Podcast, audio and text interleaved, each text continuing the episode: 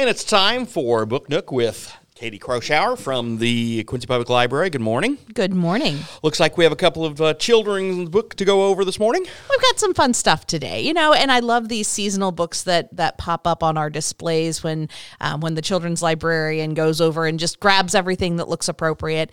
The first one I brought with me today is an Easter related story. It is not a direct Easter story, other than the fact that it deals with decorated eggs.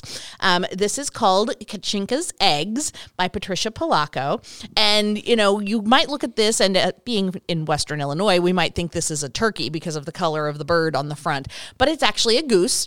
And um, she the, the main character of the book is Babushka. This is very much an Eastern European, Russia, Poland, Ukrainian type of story. And one of the ways that they celebrate Easter is to do the very intricately carved and dyed eggs, you know, very, very detailed designs.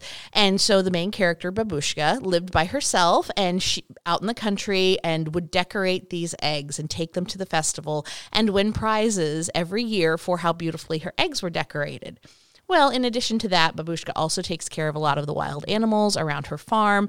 And one day she um, helps an injured goose. The goose has fallen to the ground. She takes it inside and helps it heal so that it can survive and, and um, be able to fly away when the rest of the flock comes back in the spring takes care of it, puts it in a basket, lets it have the warmest quilt.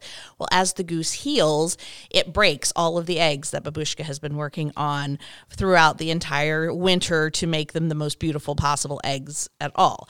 Um, and of course, she's very sad about that. But the next morning, it is a miracle, and Rechenka has laid a decorated egg. Wow. Pre pre-decorated, if you will. Wow. yes. And so it, those, of course, are even more beautiful than the ones that she had before. But it's also springtime, and so the goose is getting ready to fly away.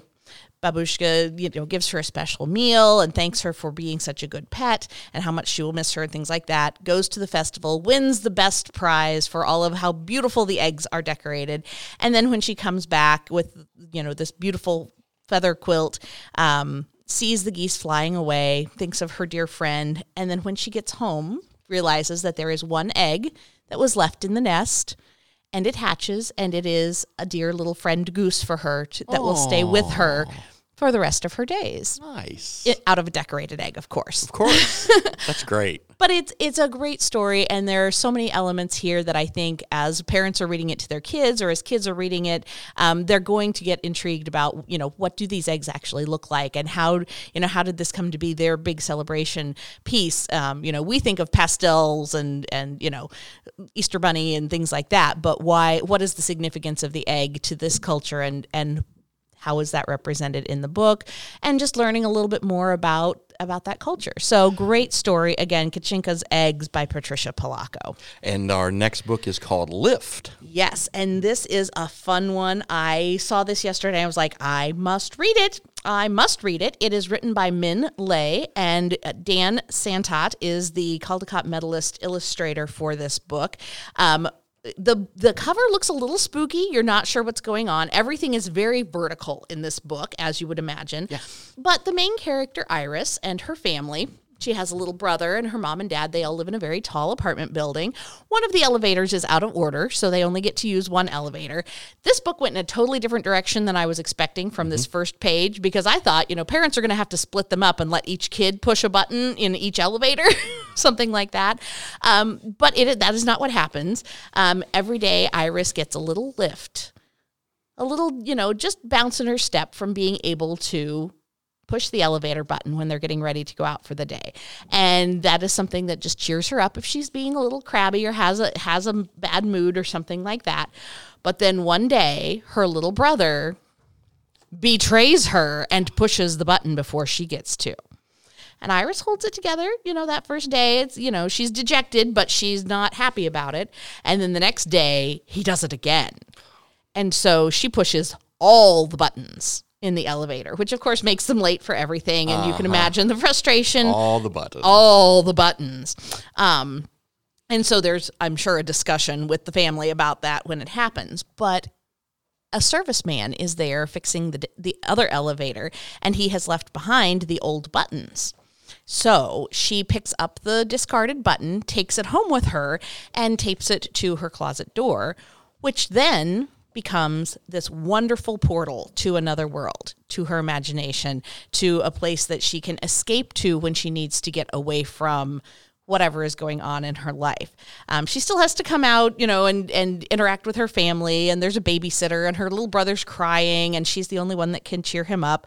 Um, you know, and there's some great little like winks at popular culture because the little brother has a pet tiger who obviously looks very much like Calvin and Hobbes. Mm-hmm. Um, you know, and but Iris realizes that she can share this portal into another space, her imagination, with her brother and take you know, because everybody needs a lift sometimes. Sure. Um, so you know they get to explore that together and it, even invite the animals in with them. So that does that sounds like a great book. I think uh, kids would really enjoy it, and it's very very relatable because we all have any of us who've had multiple kids have always had to have the button, the fight over the buttons in the elevator, and who gets to you, so. ride shotgun or who yes, gets to you know that kind of stuff. go first through the door, mm-hmm. whatever it happens to yeah. be. Escalate, um, yeah. So really. Thing really great stories and some learning moments, teachable moments, coping skills that come through in that book, as well as just the sheer enjoyment of looking at the pictures and how the family relate to each other.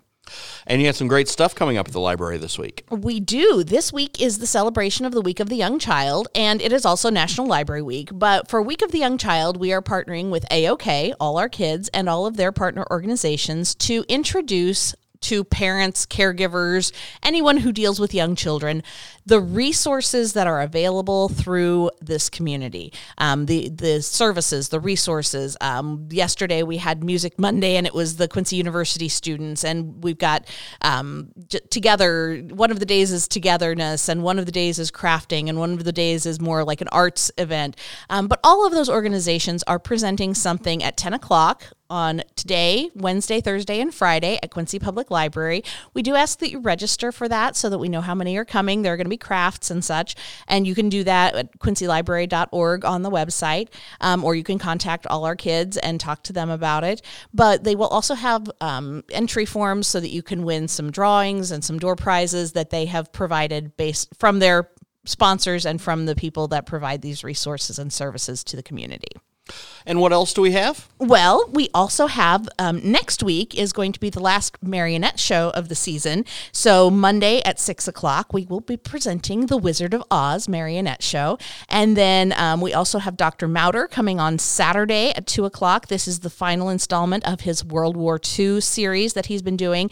And the one on Saturday is going to focus on the POWs, those who were interned, and those in the concentration camps, um, which will be very heavy, but he is so well prepared and so um, so easy to listen to, so knowledgeable in that information that we really want to see a good turnout for this and see if it's something that we want to continue offering in the future. Um, Monday, also for the adults in the room, we will be showing News of the World, which is Tom Hank a Tom Hanks movie, um, and that is the first one that we're going to get to show at one o'clock and at five thirty on Monday. So stop by if you've been missing our Monday movies. We still cannot provide popcorn for you, but you are welcome to bring a small treat or a covered drink of your own to okay. in, to enjoy while you're watching the movie. Well, I'm glad the movies are back, so that's good as we uh, try to get uh, another step closer toward normalcy. I think we're almost there. I think we're almost there. All right, Katie, thanks a lot. Thank you.